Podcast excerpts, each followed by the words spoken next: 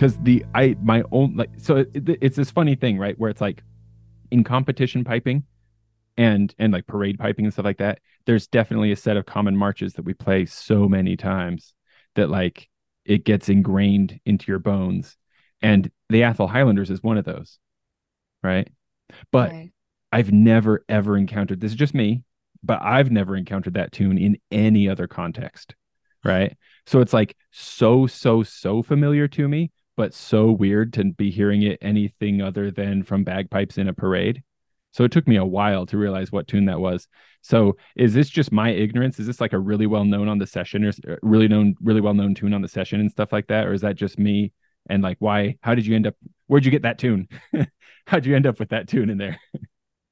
I wouldn't say it's super well known uh, in the Irish trad scene, but it's not like unheard of.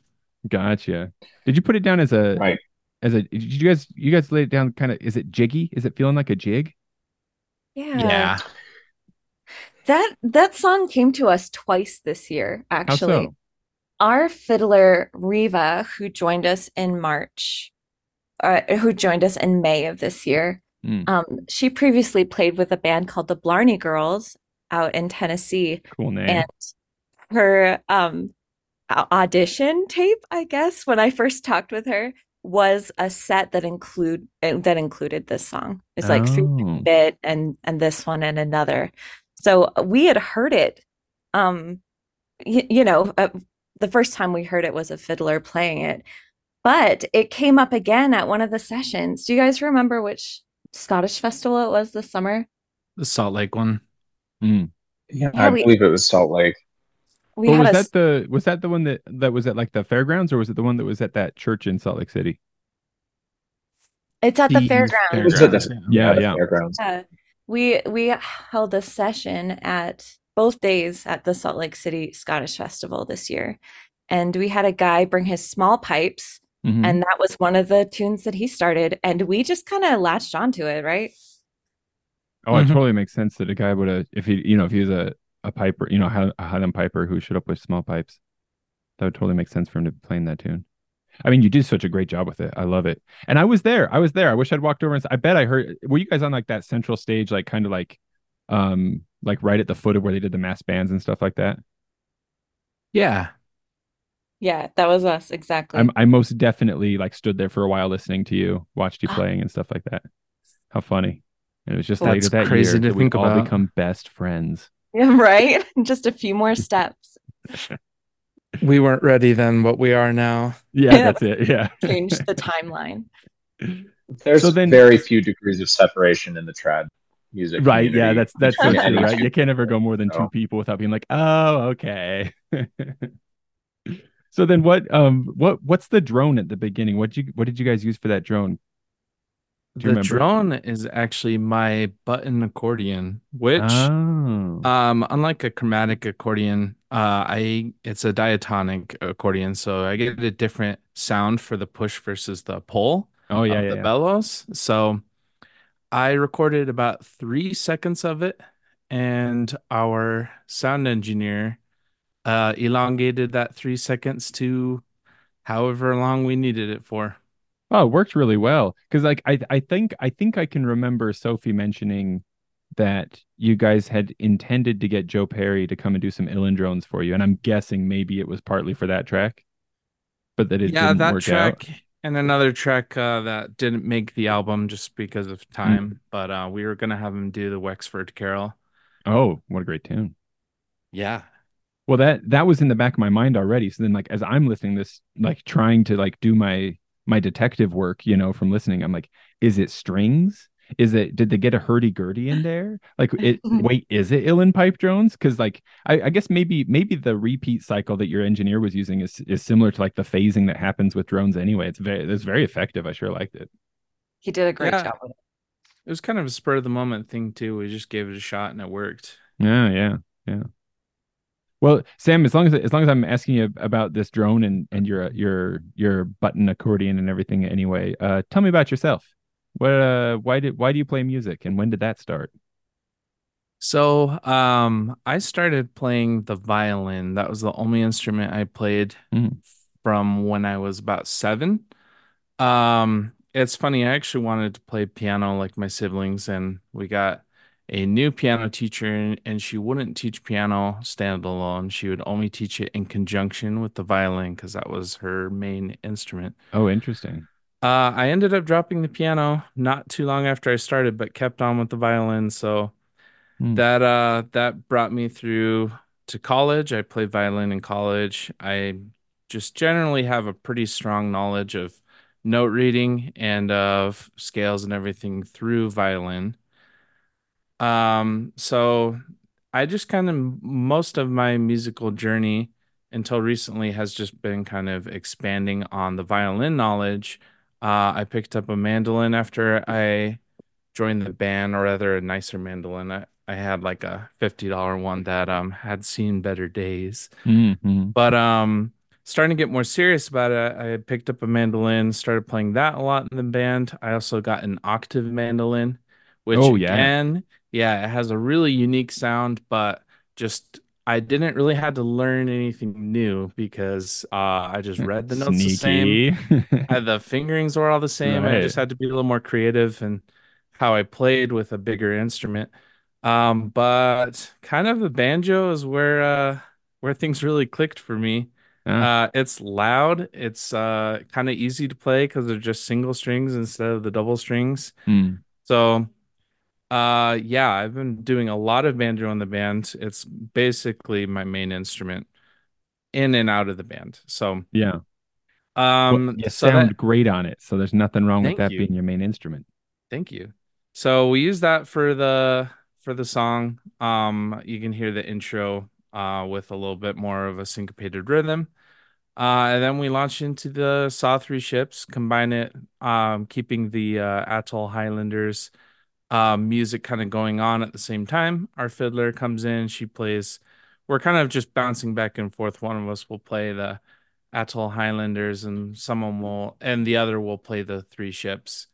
Hmm. And uh, that that's kind of how we came up with the idea for that song. We wanted to use that um, that piping tune and then uh, we kind of just rolled the dice until we found a Christmas song that uh, kind of matched the vibe and the tempo of it.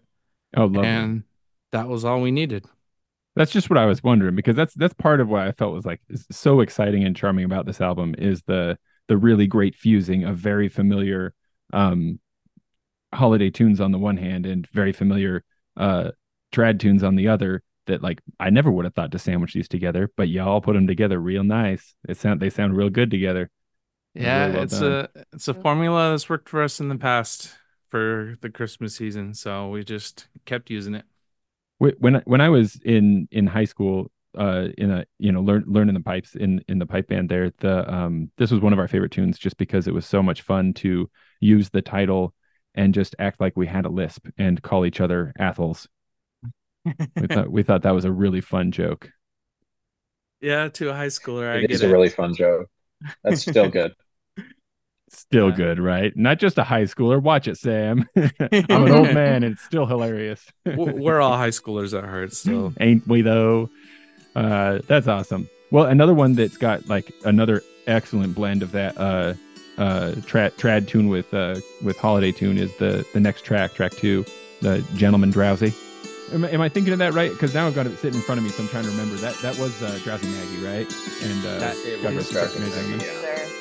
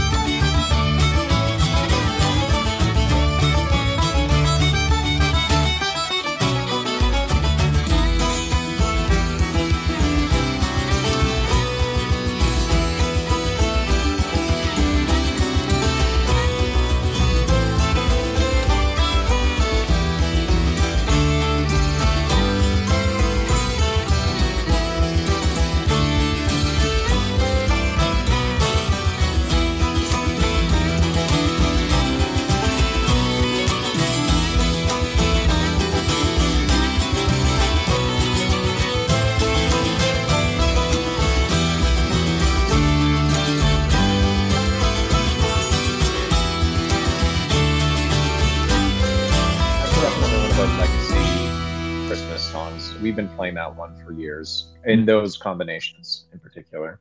It comes through so. like uh like so like it's just gelling. Y'all sound really great on that tune. I mean on all of these tunes of course but i guess that it makes sense that y'all would have been doing this for a while. Maybe tell me a little bit about that. How long have you guys been playing together and uh in what contexts and stuff like that? I know i i've come across your single that you had on bandcamp as well but is this a is this large of an undertaking as far as recordings go a new thing for the group or not not so much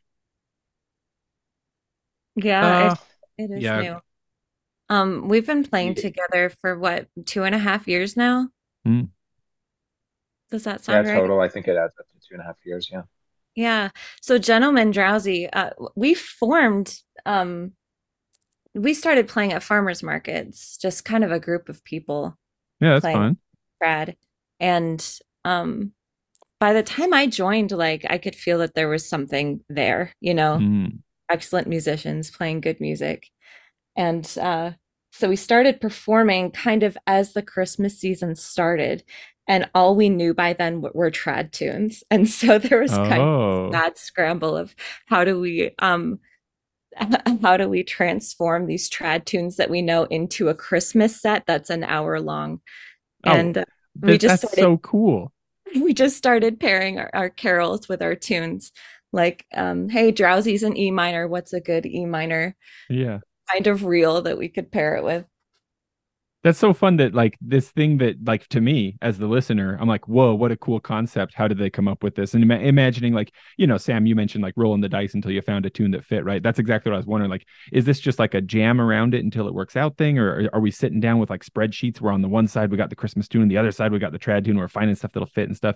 And, you know, it's just, it's a delightful thing to, to hear you say like, the story begins in the Christmas season and a scramble to figure out how to get a set together. but it it then blooms into this like complete thing that looks very much on purpose, you know, here a couple years later. So that's that's super fun. We do a lot of great experimentation in the moment.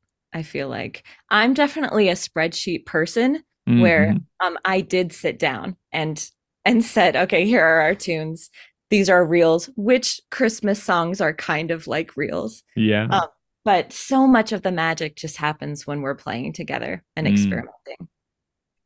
So do you feel like the band has like that i feel like it's maybe like a classic thing in good groups where like you might have like oh what are the comparisons like the maybe the roger waters and the and the david gilmour of pink floyd or the paul mccartney and the john lennon where it's like two different kinds of genius but they kind of have different approaches, but that precisely that difference is what makes it so like something cool comes out of it. Do you feel like you're the spreadsheet person in the group and then somebody else is like, nah, let's just jam. But then like there's a tension that comes turns into something special between you? Uh, sort of. Yeah. It, it's kind of picture that dynamic, but in a group of three people.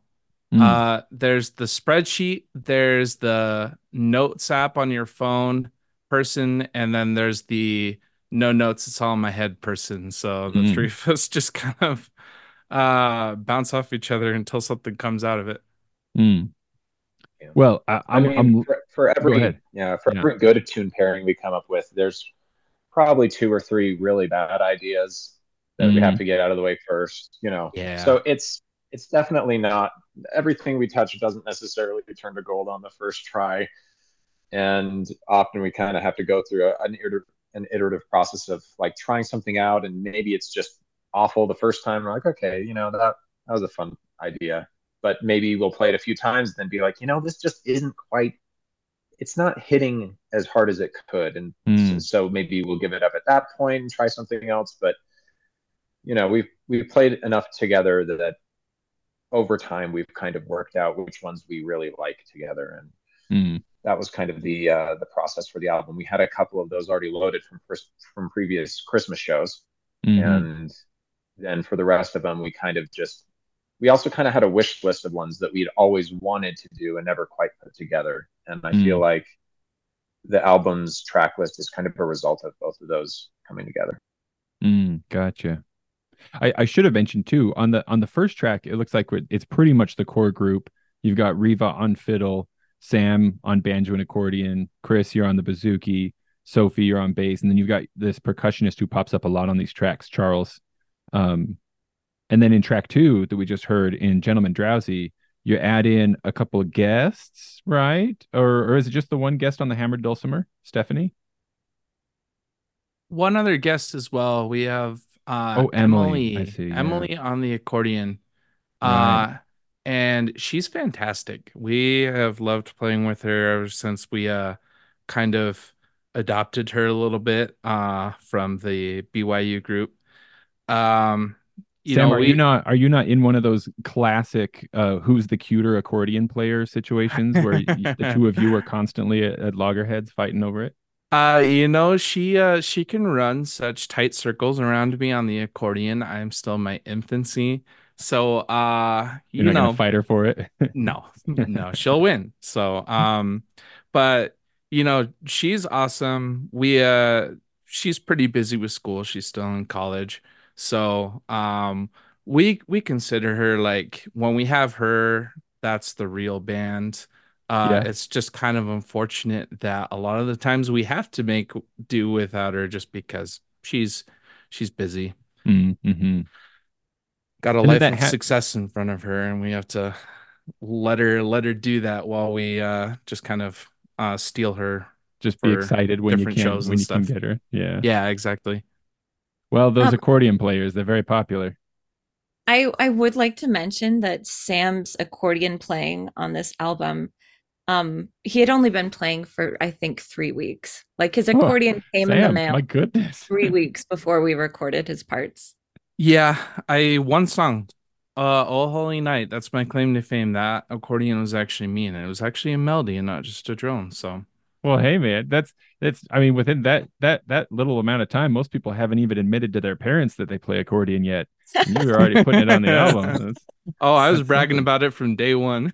yeah, Sam wouldn't shut up about it from day one. So, kind of the inverse case there. He did, he did an unboxing video for us. I'm oh yeah. Is is that out on the YouTube, Sam? Can we uh can we put a link to that in the show notes? It's it's deep in the recesses of our uh Facebook uh com- Facebook Messenger conversations. Oh, gotcha. Well, we'll dig it up for the like the band retrospective 50 year anniversary special book or something. Oh yeah, I'm there down for go. that. So, what about the hammer dulcimer? I mean, that's a a, a fun, unique instrument, and uh, sure was effective in this track. How'd you guys find uh how'd you guys find Stephanie? Is that uh, had you worked with her before, or oh. did you just go po- post a wanted ad for a, a dulcimer player? well, actually, we so okay. The story with Stephanie is oh gosh, uh, we we have we try to play a lot of different types of gigs. One of the kind of gigs we'll play is fantasy slash Renaissance fair vibes. Kind of, we try and offer that to events. So yeah, maybe we'll go play at Evermore mm-hmm. um, in their restaurant. We've done that a number of times, or we'll go to Renaissance fairs and they'll have us there, which is, you know, it's all very nice, nice people, and we get to dress up and it's a good time. We play enough weird instruments that we fit right in. Yeah. But during the um, during the Utah Renaissance Fair that's that was held at Thanksgiving Point, uh, we happened to bump into a hammer dulcimer player. Uh, who was there just kind of you know plinking along. And as as you do you know. Plinking along. Well yeah yeah i mean i that's really what they do. know. yeah those dulcimer that's players. exactly what plink is exactly the sound that a hammer dulcimer makes. Yeah. So um yeah well as as we like to do we just kind of started jamming together with her. And charles was actually there. And me and Stephanie and Charles ended up just jamming together for a, a few numbers, kind of on the fly. And gosh, how long ago was that? A year and a half. But we decided in that moment, okay, we we need to work together at some point. So that's how we first established contact. Um, mm. She's she's actually she's I mean she has got quite a few instruments under her belt, very weird instruments. Uh, the hammer dulcimer is kind of a rarity in itself, but I don't know if you know what an auto harp is, but she's a very good auto harp player. Mm. Um, oh, that um, comes up on this album, actually, doesn't it? It does. Yeah, there's an auto harp solo in the uh, in the ending track, the closing track.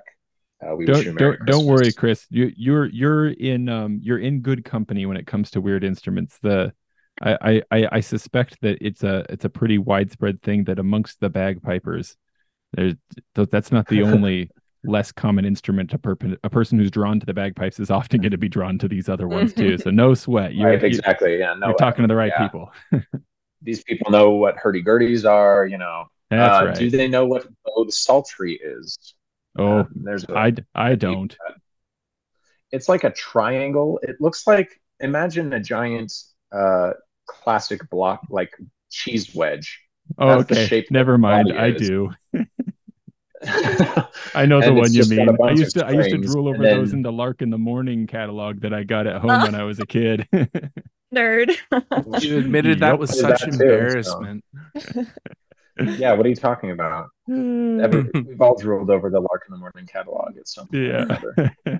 but uh, yeah, no, she plays bowed psaltery. She she just yeah has this massive just collection of all these kind of zither style instruments that she hmm. likes. Mm. And so yeah, we when we finally I, I just knew I had it in my mind even back then that it would be fun to do a Christmas album. And I knew that whenever that happened, we were going to have Stephanie on with us. Mm. So I'm just absolutely tickled pink that we managed to get her for so many of the tracks and get that very distinctive and kind of folksy and warm, but also kind of mysterious sound of the hammered dulcimer over yeah. so many of the arrangements. Oh yeah, you guys have great. Uh, is is the name for like textures, like the the flavors? It's it's many layered here. You got your your windy sounding stuff, and your you got your drony stuff, and your your your strummed strings, and your plucked strings, and your plinked strings. And it's a it's a really great mix. I'm loving the sound. When when it comes when we come on to track four, the uh, Wenceslas polkas, I feel like we've got to pause there for a minute because having having uh recently done that show with you guys, uh I know that you've got a soft spot in in your hearts for polkas. Yes. So, yeah, the dream is 100%. to have like a 45 minute set of just polkas. Pure polka madness. That's what we're that's what we're working towards. that's good. Good. I want to I want to have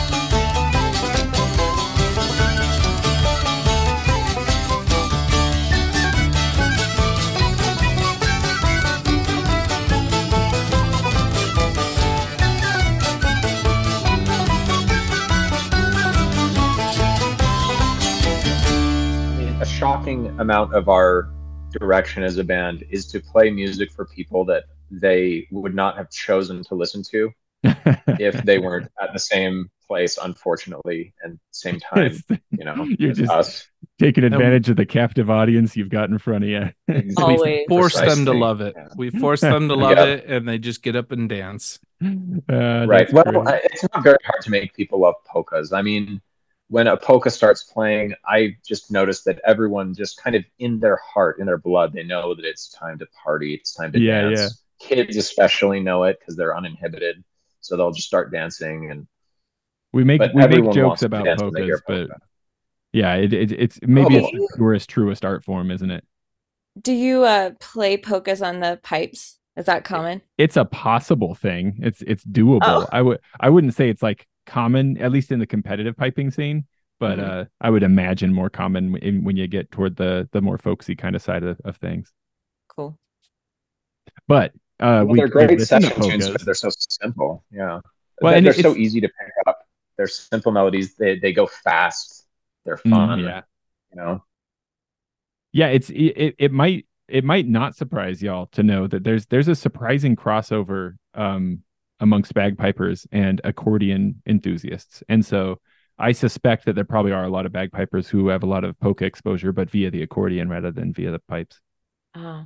But here's the thing to me, it wasn't so much a surprise to see a polka set on this album. It was just a surprise that I didn't see more polka sets on this album. Did you have to hold yourselves back to not turn other holiday tunes yeah. into, into polkas? Yes. Yes. Yeah, I believe it. like, yeah. Polkas go with well, everything. We wish you, yeah. I, I mean, polka, it's, yeah, there's, you could make an argument that we wish you a Merry Christmas is polka esque so I, I, I could, I would count okay, yeah. that argument if someone made it. Yeah. But yeah, there's, there's some, the polka is kind of, in my opinion, the style is kind of a combination of a, a certain BPM. It's four four, and it has a certain level of complexity to the melody. Past that, I feel like you get into real territory, and then it, mm. you know mm. the, the melodies are kind of simple and quick. Mm-hmm. Um, and so yeah, I'd say potentially we or uh, we wish you a merry christmas is definitely potentially classifiable as a polka that's at least how i was thinking about it yeah that's that's that's fair and and on that track um of course we've got chris we've got you on the on the bouzouki and we've got we must also have you on bouzouki oh bouzouki and whistle on the next track on three kings. So maybe we'll hear some of that. We'll listen to a little bit of the three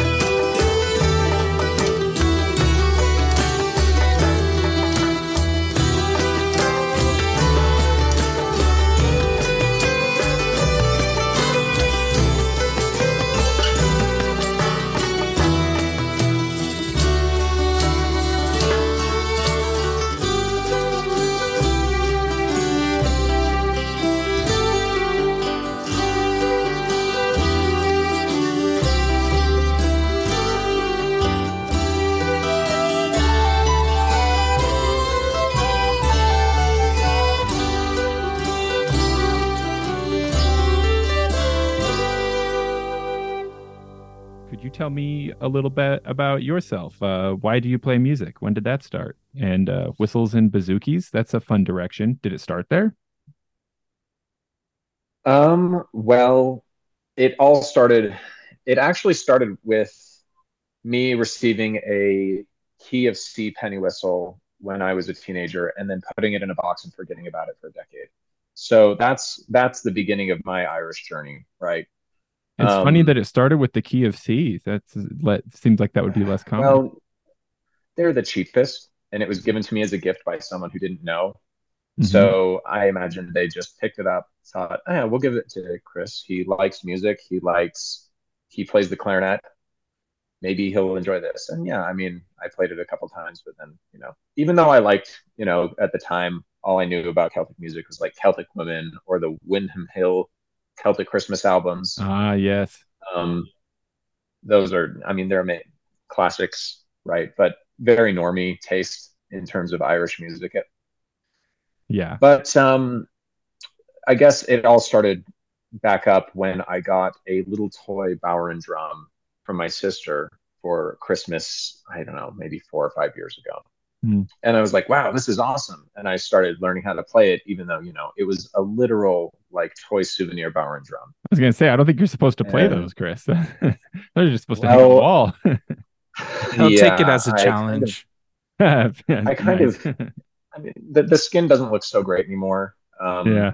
But, you know, I played it and I learned how, I don't know, I'm not a, a really good bodhrán player, but I did learn how to authentically play it with the undersized tipper that it came mm. with. And then I thought, hey, I have that whistle. So I pulled the whistle out and started learning how to play that. And then I just started learning a bunch of tunes. And then I ordered a D whistle because my Clarke's D whistle wasn't enough. And then I ordered a tweaked D whistle because it was always flat. And oh, did you, know, you get one of those one of those tweaked generation whistles? Uh, it was a Clark. So yeah. it was one of the you know the ones that are made of the rolled metal, the rolled sheet metal. Oh yeah, with the little wood thing cheap. for the fipple at the top. Uh huh. The little. Oh the little yeah, those man. That's where you top. started. Those. I've, my experience, oh, at least, is that those will just suck the air out of your lungs like nobody's business. I got to think going from that to anything else. They do. No, oh, it was it was a absolute life changer to get to finally get. I think I my next one was a Clarke, but it was one with a plastic mouthpiece. Yeah, but it was yeah. still a conical. Mm. Um, but no, yeah, literally, you pass out trying to play one of those rolled Clarke whistles. But you know, it you know it prepared me for things to come. Yeah, great way to start. Now, right? Yeah. Yeah. Now I my favorite whistle now is just a simple Tony Dixon tunable D. But I also have a soft spot for my low D whistle, which is a Susato tunable. Mm-hmm. So they're they're both affordable, you know, kind of lower end whistles and that's because I just have other things to spend my money on, you know? Oh, I hear you. And whistles are one of those instruments that have the advantage of being so cheap that you don't really have to spend a ton of money to get a super useful instrument. Yeah. You know? I was talking about that with my friend Jeremy a little while ago, uh, who has a really cool uh, bagpiping and history podcast himself, about how like I mean, of course, you can spend a lot on whistles, and they are lovely. So you know you, that's an option. But he was, he was just pointing out that like whistles and um, jaw harps are two instruments that like you can have a really good instrument for very little money, and that's pretty cool. Yeah, and the other thing is, well, whistles and jaw harps have this in common too: is they're stuck in a key, right? You ah, can squeeze, yeah. you know, a few keys out of one instrument, but go beyond that and you're in trouble. So yeah. it's nice that they're cheap because then you can buy an array of them that allows you to cover, you know, a bunch of different, a bunch more keys. Right. Granted, the you know the key restriction is something that pipers are familiar with, so yeah. it's not. We, yes, we are so very familiar with that. Yeah, you can't exactly buy. It's a little bit more difficult to buy, you know, an array of bagpipes to cover all the possible keys. So that's for sure. Yeah. That's for sure. Hey, friends, I'll be quick, I promise. I want to get you back to this uh, really great music. I want you to be able to enjoy it some more. So, thanks again to the Reel Folk for coming on the show. What a bunch of delightful folk they are, indeed. And what a great album. Uh, I'm sure you've been enjoying it so far. I've sure enjoyed it over and over again the last several days and continue to do so. Probably as you're listening to this, I'm probably listening to this album again because I like it that much. So if you want to get a copy of your own, I've got a link to where you can find it on Bandcamp in the show notes. Hop over there and look for them elsewhere too. Of course, they're all over the YouTubes and the social medias and all that kind of stuff. We'll have links for all that in the show notes. I also want to give a quick, sincere, and genuine thank you to everybody supporting the show. Jim, of course, who who, who mails in the, the checks slash gold bullion every once in a while. Uh, we were just barely recently uh, joined by uh, MD, who seems to be a Mel Brooks fan over on the Patreon. Uh, we got we got Alec over there, and and John Charles, of course, Rod, Carol, Ted, Sarah, Andrew, Bradley, Mike, Alan, Jeremy, JD, and there from the beginning, the first ever, Camille. Thank you all so, so very much. Very kind of you. In, indeed, indeed, also, uh, th- thank you too to Ted and Mike, who aren't currently uh, patronizing the show, but have in the past. Like, I'm still very grateful to you. I try, try really hard to make it clear whenever somebody hops on there that, like, any amount of support is support. Like I'm just flattered that anybody would even want to listen to the show. I'm so so just just thank you. That's what I'm trying to say here is thank you. And as a thank you, of course, we got our a dope giveaway to do here. So we'll be giving away a copy of this album, and I actually already rolled for it. Um, so I already know that Carol won. But for the sake of the foley, because it's just so nice, here comes the dice one more time. Mm. That dice that's so nice, you got to roll it twice. So, thank you again. Congrats to you, to you there, Carol. I hope everybody has a really happy holiday. Uh, feel free to write into the show anytime. We got our email address and social media stuff down in the show notes as well. Let's get back to the show.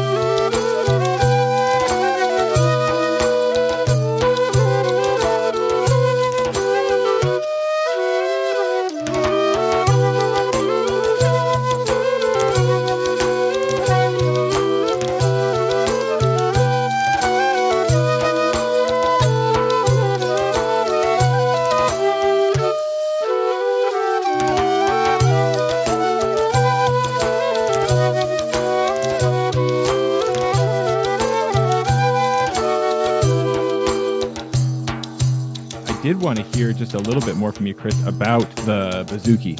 Um, the bouzouki is a is an accompaniment uh, instrument that a lot of us pipers hear a lot these days with small pipes, and so I think a lot of us are, if not very familiar with it, at least like kind of familiar with it. But at least for me personally, like I'm in the kind of camp. I don't know every like as far as I understand. Like Sam, you mentioned that you played the the the octave mandolin for a while. Like I don't know yeah. that I would know the difference between an octave mandolin and a bouzouki. And in that, that last set, uh, that uh, what was track five called? Three Kings. You were playing um, yes trip to Pakistan in there, which like sounds cool on the bouzouki. Like I don't know, maybe give me like an idiot's guide to the bouzouki if you'd be willing to. Sure. Um, well, you're not alone. Not being able to tell the Irish bouzouki from the octave mandolin. They're very similar instruments on the face of it, but you know how dolphins and sharks kind of look the same through convergent evolution even sure, though they're yeah. from totally different backgrounds. That's kind of what's going on with these two instruments. So I see. Even though they ended up having almost an identical form factor, um, to the point that you can kind of just tune one to the other and, you know, fake. Yeah, the yeah. bouzouki comes from uh, traditional Greek music mm. originally. Um, and it got Irishized and brought over relatively recently in terms of folk music. Mm. Um, but you know, mid 1900s, I think maybe like 1960 or 70 even when it came in, possibly. But uh, yeah, I mean, it used to be kind of a bowl backed lute, and the Irish gave it a flat back. They changed its strings to be G D A D. Oh, and um, right. That... I mean, it used to be it, it, the classic style of a Greek bouzouki is three course, not four course, right? So, oh, is it? Yeah, at least that that's kind of the you know the the original one, and usually it's a DAD tuning mm. on those. Very drony, um, then I'd imagine. Oh yeah, no, I mean that might be one reason it works so well with bagpipes. Um, yeah, oh for sure, both, it's very drony. Yeah. yeah yeah, the, the bouzouki excels at being able to play melody lines on the higher strings while kind of just sustaining a droning sound on the lower strings. Mm. Um, and when you throw in a G a G course on you know on the lowest pitch, as you do in the Irish bouzouki, you're able to um, you're able to really it, it becomes an accompaniment beast. Like you're able mm. to very easily learn how to accompany. And a lot of the chords that are kind of traditional to Irish music, they jump really easily out of the bouzouki's fretboard. So oh, it, it doesn't take very much time to kind of learn those shapes. And so if you play other kinds of, you know, strung fretted instruments, you're able to pretty quickly pick up the bouzouki and it's and with a capo you can basically mm. accompany anything with it uh, I, on well, the fly quite easily. So it's yeah, it's really good for sessions in that in that regard. I, I find that really encouraging, and I can't. I'm sure I'm not the only piper who finds that encouraging because, like, you know, you're thinking like, well, I kind of want to play another thing, but I'm scared of it being hard. you know, if someone's like, well, this isn't that hard. That that hey, bagpipers think that bagpipers think that other instruments will be hard. This bagpiper does. At least there's at least one of us. I mean, look, I'm not afraid to let the cat out of the bag. I mean, bagpipers, they're kind of just playing a whistle that won't shut up, you know? that like won't it's shut kind up. of the same.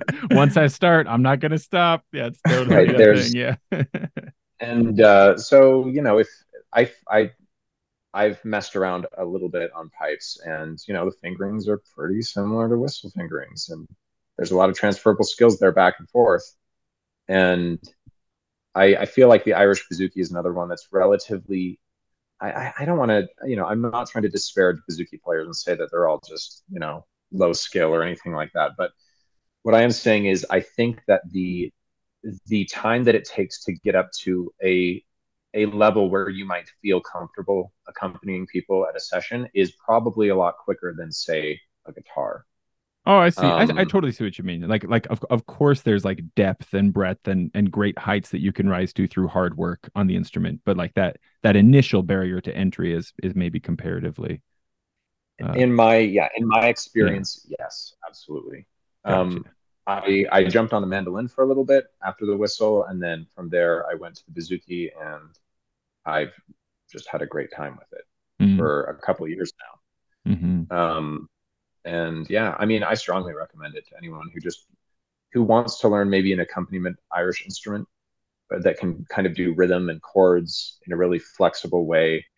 Um, the bouzouki's there. It's a great choice. And cool.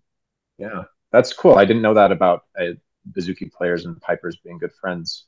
But uh, yeah, it's definitely sense. it's popping up a lot. Um, there's some really cool pipers. Uh, I mean, immediately coming to my mind is a guy named Ross Ainslie and a gal named Breeja Campbell, who both have done albums and performances with um bouzouki players. There's one named I think his name is Steve Byrnes, who's popped up with them a couple times on bouzouki, but they, they're not the only ones. Yeah, definitely, it seems like a match made in heaven, and it seems to be popping up more than ever these days. But sweet, yeah. I mean, I've definitely enjoyed jamming with a few small pipes players I've jammed with. I've even mm. managed to jam with war pipes a couple times, though. Nice. It required me playing as hard as I possibly could. I imagine, yeah. um, in order to be heard. So, yeah. but you know, it's yeah, it's it's uh, it's a lovely instrument. I I love the sound that it gives. It's a little bit more folksy, and it has a more kind of cittern esque shaped body, so mm. it looks more fantasy and it gets you know it's a it's a it fits a little bit more into like a Ren fair uh oh, than sure, a guitar yeah. mine you know? And so it's yeah, just that makes sense. it, it, helps me fulfill my dream of being a real life dungeons and dragons fantasy bard.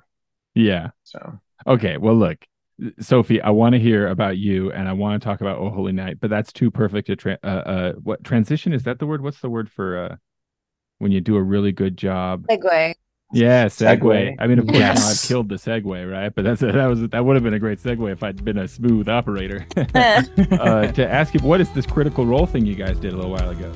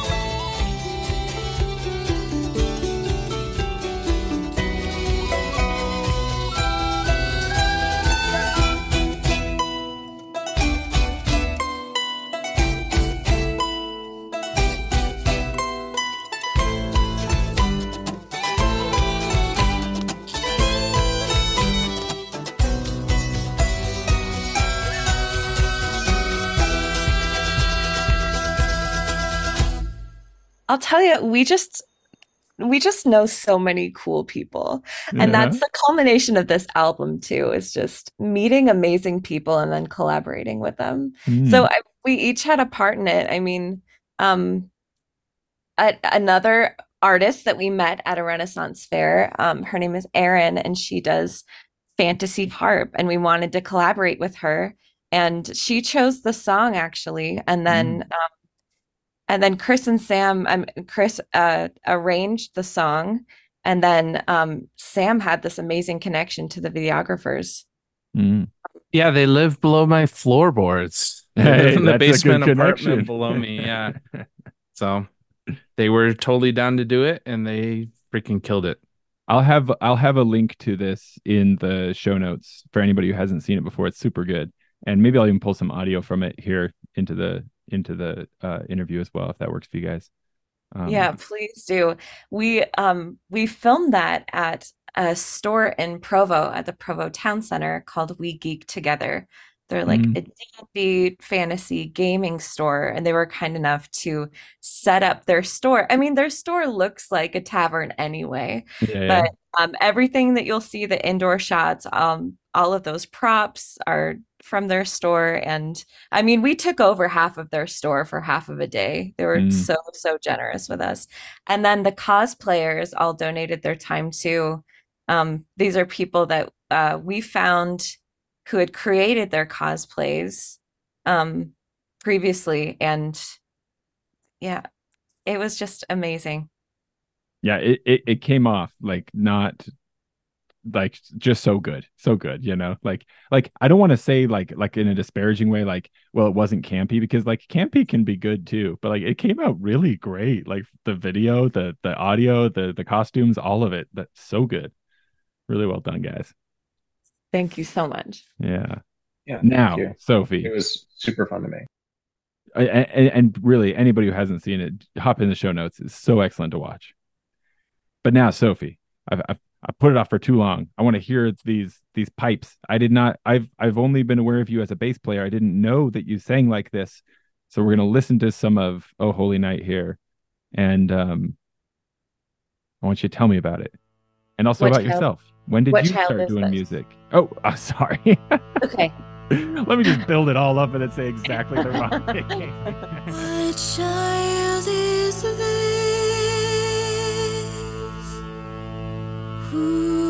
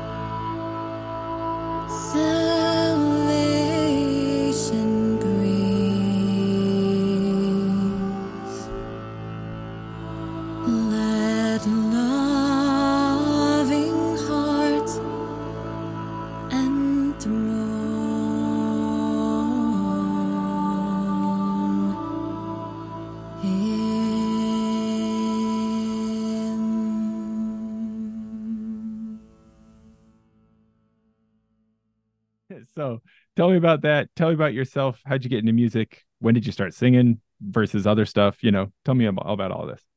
Oh, sure. I I don't think my parents could stop me from singing mm. as a kid. I it was probably very annoying.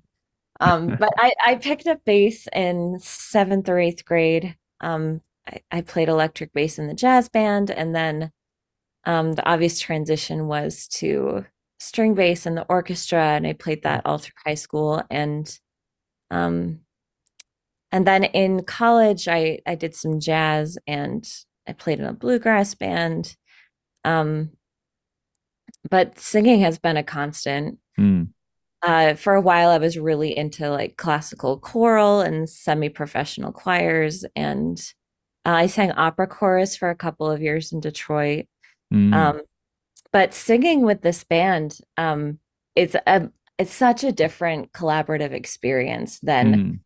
being in a genre you know when you sing in classical music there there are expectations in the drama of how you're going to sound and how the song is going to go and i just really loved having the the sean-nós freedom of mm. making that track exactly what i wanted to make it I I pulled in um, my friend Eliza who plays flute. She yeah. and I actually do a, a traditional Gaelic act at Scottish festivals. We've done it in Miami the past couple years. They'll fly us out, and uh, she is fluent in Gaelic and Scottish Gaelic, and I accompany her on harp actually. So um, I was so grateful that she came and and rec- and recorded the flute for what child is this and I'll tell you, I I sent her a couple of texts of like what I wanted the track to be like. Like, okay, we had this traditional tune, Lagan Love. We're gonna put what child is this lyrics to it. Yeah. Um, but when at the studio, um, we had her for a day and and had her record um, you know, trip to Pakistan and she has a a solo and we wish you and just all of this really amazing flute work that she does. Um, but she understood the assignment for this song immediately. I mm. think she heard the drone and heard yeah. just the beginning of my vocals, and then she just whipped out that amazing flute solo. It's got then, such a cool sound. Like oh, it, didn't the, she? Oh, she's that just, breathy kind of quality to it, and all of the like slurs up and down and stuff. And yeah, so so cool. Oh, fabulous! She's actually a very talented jazz flautist too. So, um, mm. we just we're lucky enough to surround ourselves by amazing people. Yeah. And was that drone another uh, button box drone or was that something else? Yeah, that was Studio Magic with Sam's accordion. And then uh, halfway through the song, I did add in some bass drone. I'm uh, yeah. Gotcha. No, that that uh what is it? La- Lagan Love? Is that the name mm-hmm. of the the tune the guy used there? Yes. Yeah. Yeah. It it actually it, Sophie yeah, go ahead. Oh, sorry.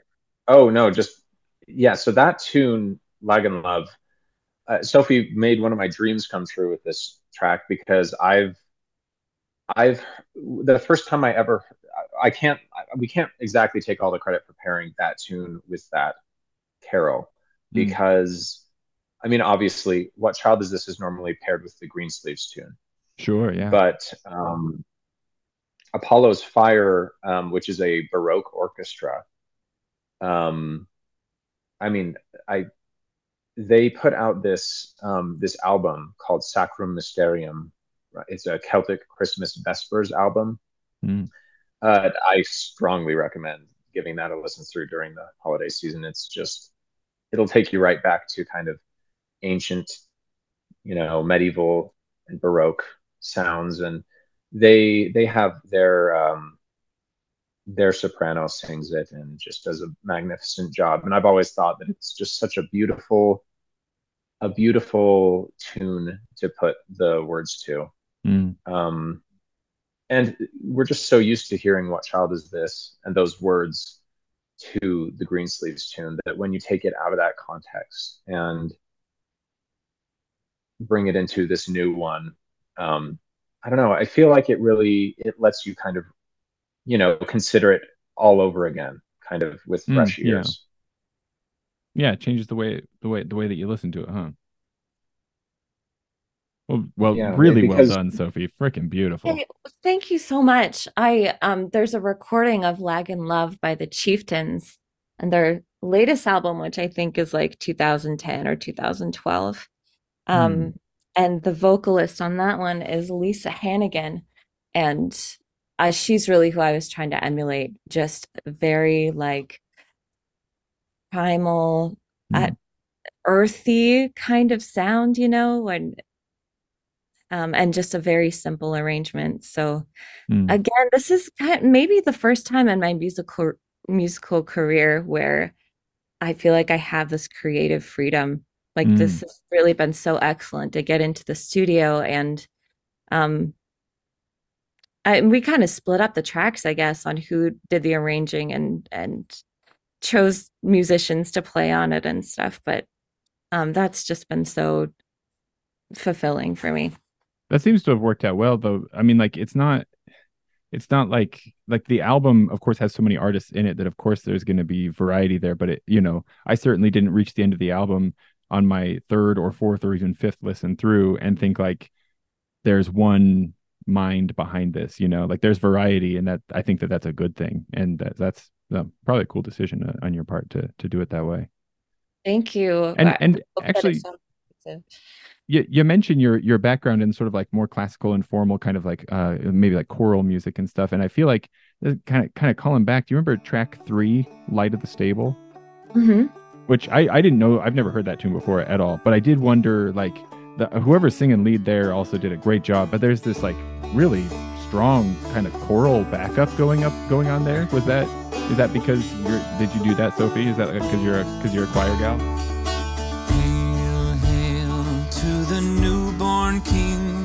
Let our voices sing him our praises. Guiding light that brought us tonight to our Savior. Hallelujah.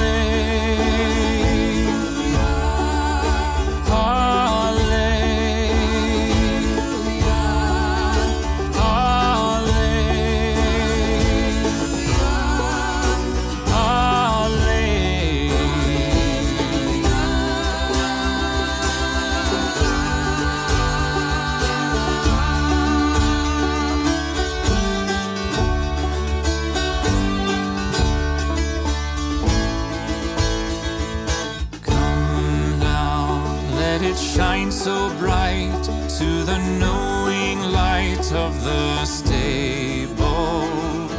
Kneel close to the child so dear, cast aside your fear and be thankful. that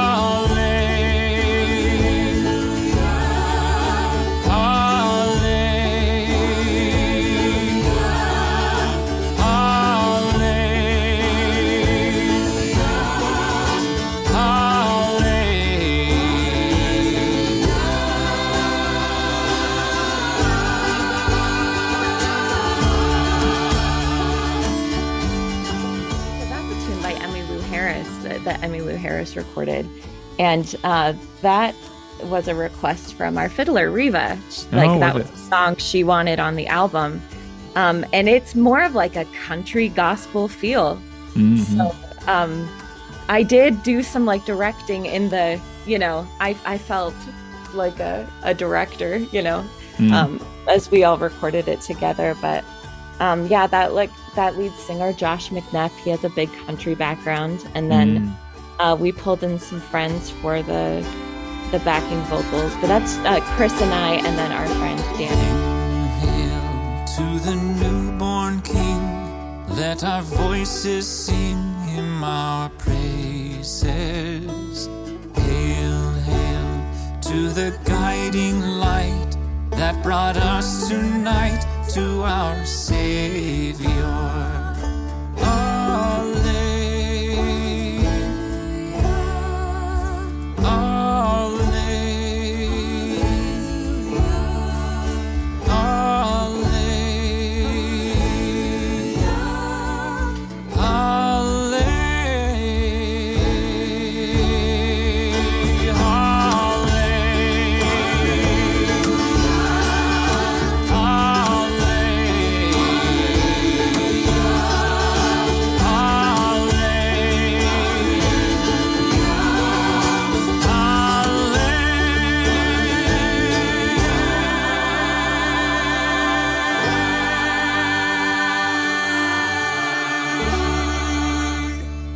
Watched from the couch. It was really fun.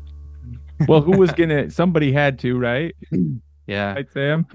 yeah. Well, it was also it was funny that you mentioned Light of the Stable. I was gonna say something about it because the there's a lot of var- variety in the tracks, and uh, each one of us kind of has a track that we all like advocated for. Mm. Like We Three Kings is definitely Chris's baby. Mm. Uh, the Three Ships is definitely my baby uh you know and what child is this for sophie? And like sophie mentioned Riva was like i love this song and mm-hmm. i want to do it. And we were like yes. Yeah. Your and wish. now, as host i now get to play the part of a judge of the baby contest and i'm going to pick which of your babies is the best. Please don't. I can't handle this. I can't handle rejection. I'm just joking well, how how oh, thank then, goodness. T- tell me about tell me about track nine. Oh, holy night. Um, really really pretty. I I enjoyed. I felt like there's like a lot of like different voices going on here. You know, not just like vocal voices, but you know, like it seems like probably different whistles and and flutes and and all kinds of different stuff going on there. Um, and how do you pronounce that fairy tune? Is it show big? Sí Bheag Sí Mhór. She beg Shimore. another another great pairing I thought of of uh, a trad tune and a and a and a carol like so fun. So what about that one? Was that another casting the dice, or did you guys know ahead of time like oh these two will go together? Is this pulled from from live sets? How did how did this one happen? Um, I I arranged this one. Mm. Um, we had mentioned Oh Holy Night in brainstorm sessions, and it's been done so many times before, especially mm. with female vocals. Yes. Yeah, so we talked about how we could make it different. I think we we knew that we didn't want um, spoken, not not spoken, but we didn't want sung lyrics. Mm. Um, and um, the violinist for this track, Melissa Draper, is oh yeah, it wasn't um, it wasn't it wasn't our regular fiddler. We actually met her at the Salt Lake City Scottish Festival mm. this year um, she saw our set and then we were sitting and watching another band. Is that right, guys? And she came up. Yeah, that's how it went down, if I recall. She came up and and just said, "I loved your set. You guys sounded great." And we've learned that when someone comes up and tells us that we sound great, they're either a a musician or they have some other connection to Irish music. So we've gotten very good at asking, like, "Oh, well, do you play an instrument? And secondly, would you like to come jam with us? Yeah. So yeah. It turns out Melissa is a professional violinist. She plays regularly at Ballet West and has played with the orchestra at Temple Square and is just fabulous. And I wanted to have her on this album. It was just a question of which track. And this I love out I. I love all of this, you guys. That like so much of this is like every single one of these is packed full of all these amazing guests, and all of them have a story that you were at the Ren Fair or at the Scottish Festival or whatever. And it's like you're saying yes to the universe. I know it sounds really cheesy, right? But like that's kind of what you're doing. You're just like you got your antennas out there. You're going out into the world, and as things come, you're just saying, "Yeah, hello, hi, yeah," and look what it turns into. This is so cool. If that's accurate. I feel like that's kind of how we operate the band normally. Mm. Is between the three of us, we're kind of like the owners and the like. We're just steering the ship a little bit. Mm. Um, but we love we we can always sense when uh, um someone has a little bit of an itch they need scratched, Mm. a little bit of an interest in what we're doing, and like that's how it is with like uh, uh Emily, our accordion player. Mm. Um, it's just like they need a little bit more outlet in their lives to um, play some cool folk music, and we're uh, we just try to be there and help them make it happen. Are, are you guys also like especially catering to the harp community? Because it seems like maybe you like went to the harp shelter and adopted a few harpists. Because like you you got do you have four Yeah, different that one- harpists yeah. listed on the on the credits for this album? That mostly that falls on Sophie's shoulders, I think. And I, I don't mean, one think we have only Sophie kinda- listed as a Yes, harpist here either. So there's Yeah. like five harpists on the album. I did we set a record for the most harpists on a You track? might have. You Possible. might I didn't even Um, realize I mean- until now. I'll I'll talk The about exception- the the majority of the harpists in a minute, but um, Chris actually has the connection to Caroline, who plays for O Rogery Doob, um, Joe Perry's, Oh yeah, yeah, yeah. Okay, well, And I've that- heard her play before. Yeah. And you'll hear her on "We Wish You." She is on fire every time she Yeah. plays. So fast. Oh, it's Yeah, super little cool. known story, but I'll, I'll I mean, I knew Caroline because we lived in the same neighborhood, Mm. and when I was kind of getting into the whistle, she happened to mention, "Oh, uh, did you know I play Celtic harp?" And I said, "That's pretty cool." Um, and in those early days, I went I went to one of Joe Perry's sessions that he has with his with his group, and Yeah. I invited her to come the next week, but then I didn't make it back. But Ah, she did go. yeah. I think And then she ended up joining his band. just- she ended up joining his band. So if I'd only held off, maybe she would have joined our band. But I mean, she does. Well, she makes amazing music with them. and wh- where where's your agent's commission from all the all the gigs she gets, huh? uh, oh gosh, I well, mean, Car- Caroline has been playing uh, since childhood. Her father makes harps. Oh, really? harps on the East Coast, yeah, in Maryland. Wow. and um she i mean she went to like celtic music camp growing up Where in middle where, school and high school where was that camp? I was i, I had, I had to go to scout. I went to Camp Jeremiah Johnson and had to Get watch out for rattlesnakes and stuff. Dag nabbit. That doesn't sound. That sounds way nicer. Yeah listen so they would learn a bunch of tunes. They would basically make an album in a week. So they would learn a bunch of tunes and then together they would arrange it and then perform it. And That's what kids were doing every summer. i know. What, What like in the where was i? What was i doing? Yeah, I mean, the it just goes to show how interconnected and how vibrant the local kind of Utah folk music scene is. You know, she, especially people who move in, you know, all they really need is one connection, and that connection can just explode into a million connections in a year. You know, Yeah, yeah. and that was I, I feel like that was the case with her she just needed to find a group to play with and now i mean she's just become such an awesome member of their band and Mhm. we were we were so lucky to get her to come accompany us and play on our album and Yeah. throw down a really awesome solo at uh we i mean that last track that we that we did we wish you merry christmas i mean i'm sure we'll get into it a little later but we were like, you know, if you can't play your solo at full speed, don't worry. Like the tempo's all over the place, you know, between the tunes. So just whatever you're comfortable with. And then she just blazed off the solo at absolute max speed. she was like, "Could you guys actually pick it up a little?" She's like, yeah, this is fine. And we, we said, okay, well, go for it then. You know, Oh, she's great. she's so accomplished that we were just happy. But yeah, I mean, besides her, the rest of the harpists, I think Sophie got in on it. Yeah. So a couple years ago, I think a year ago, um, I do. I really enjoy playing bass. Um, I enjoy being part of a rhythm section. I I love like feeling the vibrations of the bass against my body. I think like hold. Mm. I don't know. Mm. It's I I love playing bass, but um, as we're booking shows, I sometimes feel a little useless because if we don't have a melody player or we don't have a rhythm player, we don't have a gig. And uh-huh. so I had this brilliant idea of, well, I'm going to play a melody instrument. So I purchased a small harp, and um, it turns out playing the harp is pretty difficult. Like playing trad tunes on the harp is pretty difficult.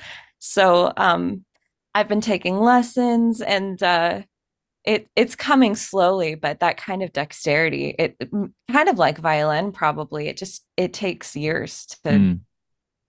to uh build that skill so um, bring a torch jeanette isabella uh, features four harpists that are all in my teacher's harp studio bridget jackson is a local harpist um, her band actually won the npr tiny desk concert this oh. year yeah. Okay. Then I, I saw the video they submitted. That was super cool. They're out of Springfield, oh. right? Yeah. Right. Yeah. That was awesome. Um, yeah. They so to win. Like, on tour for NPR all summer, That's which so is cool. cool. But um, she was so helpful. She recorded all of the harp parts um, in her studio, and then mm. we mixed them. Um, we mixed them later, but Sophie, the the one note that I put under um, track eight, "Bring a Torch, Jeanette Isabella," in case we got to it, was I just put the question: Did you have all your harpists together in one room for this track?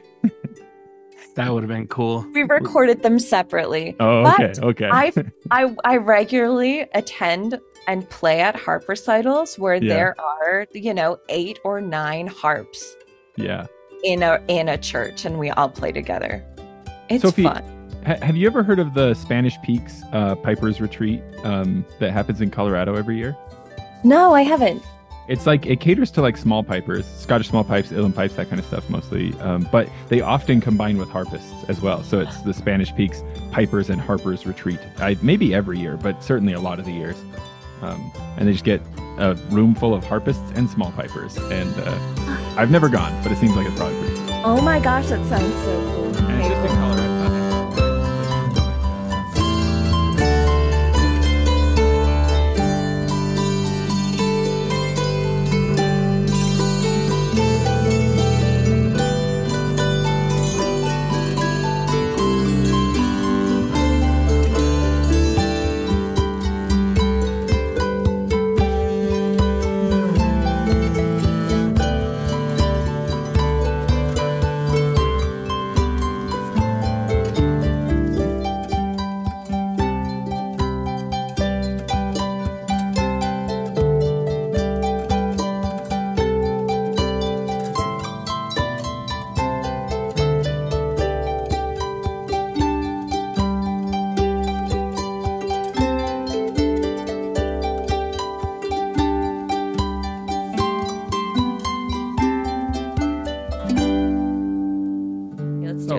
Tell me about the name, the Reel Folk, R E E L. It's clever. It's fun. I like it. So where did that come from? We like reels. Mm-hmm. Yeah, it was and like ten minutes of brainstorming. the same, the same ring to it. no. Plus, there's no pun factor there. Yeah, yeah. On, honestly, I feel like we talked about it for like maybe 10 to 15 minutes. We battled mm. on if it should be Reel Folk or the Reel Folk. We settled yeah. on Reel Folk and then quickly reverted, called it the Reel Folk. Mm-hmm yeah. Um, it's fun that I I so I, I I play with you know a little secret to the listening audience here. I play with a band called the Fabled Folks, and so there's obviously a like to the death um like uh what was that Jet Li the one movie or like Highlander right? Like there can yeah. there can oh, be only one. only one. Yeah exactly. It's, yeah. Oh this and we have dueling banjos. Eventually. dueling banjos all all set right Jim Mm, yeah, that's right. Yeah, except it'll be dueling banjos and dueling harpists, obviously, and dueling uh, accordionists, and we're, we're all going to be dueling, and eventually there will be one folk. Yeah, Sam, you're handling three of those duels uh, single-handedly. yeah. yeah, right. Yeah, yeah. or if we count the guitar. So there we go. Uh, well, I, I like the name. It's very cool, and it's fun to think that, like, of course it fits. So of course he came to it pretty quickly. I have a sentimental, sappy comment about our band name, The Reel Folk. yeah, good. Tell me. Yeah, made... bring tears to my eyes. Okay, we kind of went through a transition earlier this year where we had some band members leave, and we um we got a new fiddler, or we found a new fiddler, and um the three of us were talking about our name, The Reel Folk, and kind of maybe the meaning in it is that we play music with whoever wants to play music. Like the folk of the Reel Folk is inclusive, that whoever would like to play music with us uh, is welcome to play music with us. Um, and that goes into the sessions that we've had. Like we've had a number of um, of uh, Scottish sessions this summer at um, a couple of Scottish festivals and uh, we hold a regular session, a kind of a learning session in uh, at the Springville Library every month. Um, mm-hmm. That's just a blast. We just get people who maybe haven't touched their instrument for like I don't know years who will come, and it's just so much fun. That's beautiful. Yeah, it's it's dangerous that a kind of elitism can sneak into even session music, and so to have that in mind, and I think this also is like it's being borne out by again this awesome collaborative album that you've put together that that open and welcoming feel. That makes sense. Yeah i i find that mind-blowing. I mean I, I guess yeah it really does feed into kind of the direction we took for the album. I remember discussing early on that we kind of wanted it to be a celebration of just all the really cool musicians we had met and connected with playing in sessions or just happening to meet and invite to jam with us. Mm-hmm. Uh, we wanted it to kind of be a wide reaching, kind of a showcase of, of all the awesome local musicians that we've been able to, you know, share this experience, which is folk music with. Yeah. And I, I, I you can just communicate through a jam in a way that is impossible through words if you mm. choose to use it that way, you know? And, um, and yeah, it, it, I, I just I love inspiring people to kind of pick up their instruments and decide to do you know one new thing with their life, which is you know develop a skill and put that skill into their hands and into their hearts and mm. let that enrich their lives. And that, in my mind, that's the real that's the real magic of folk music is participation. I feel mm. like you can enjoy it listening to it, but you can never you'll never enjoy it as much until you know until you get into it and start making it in some fashion. And it's really never too late to you know start. Mm.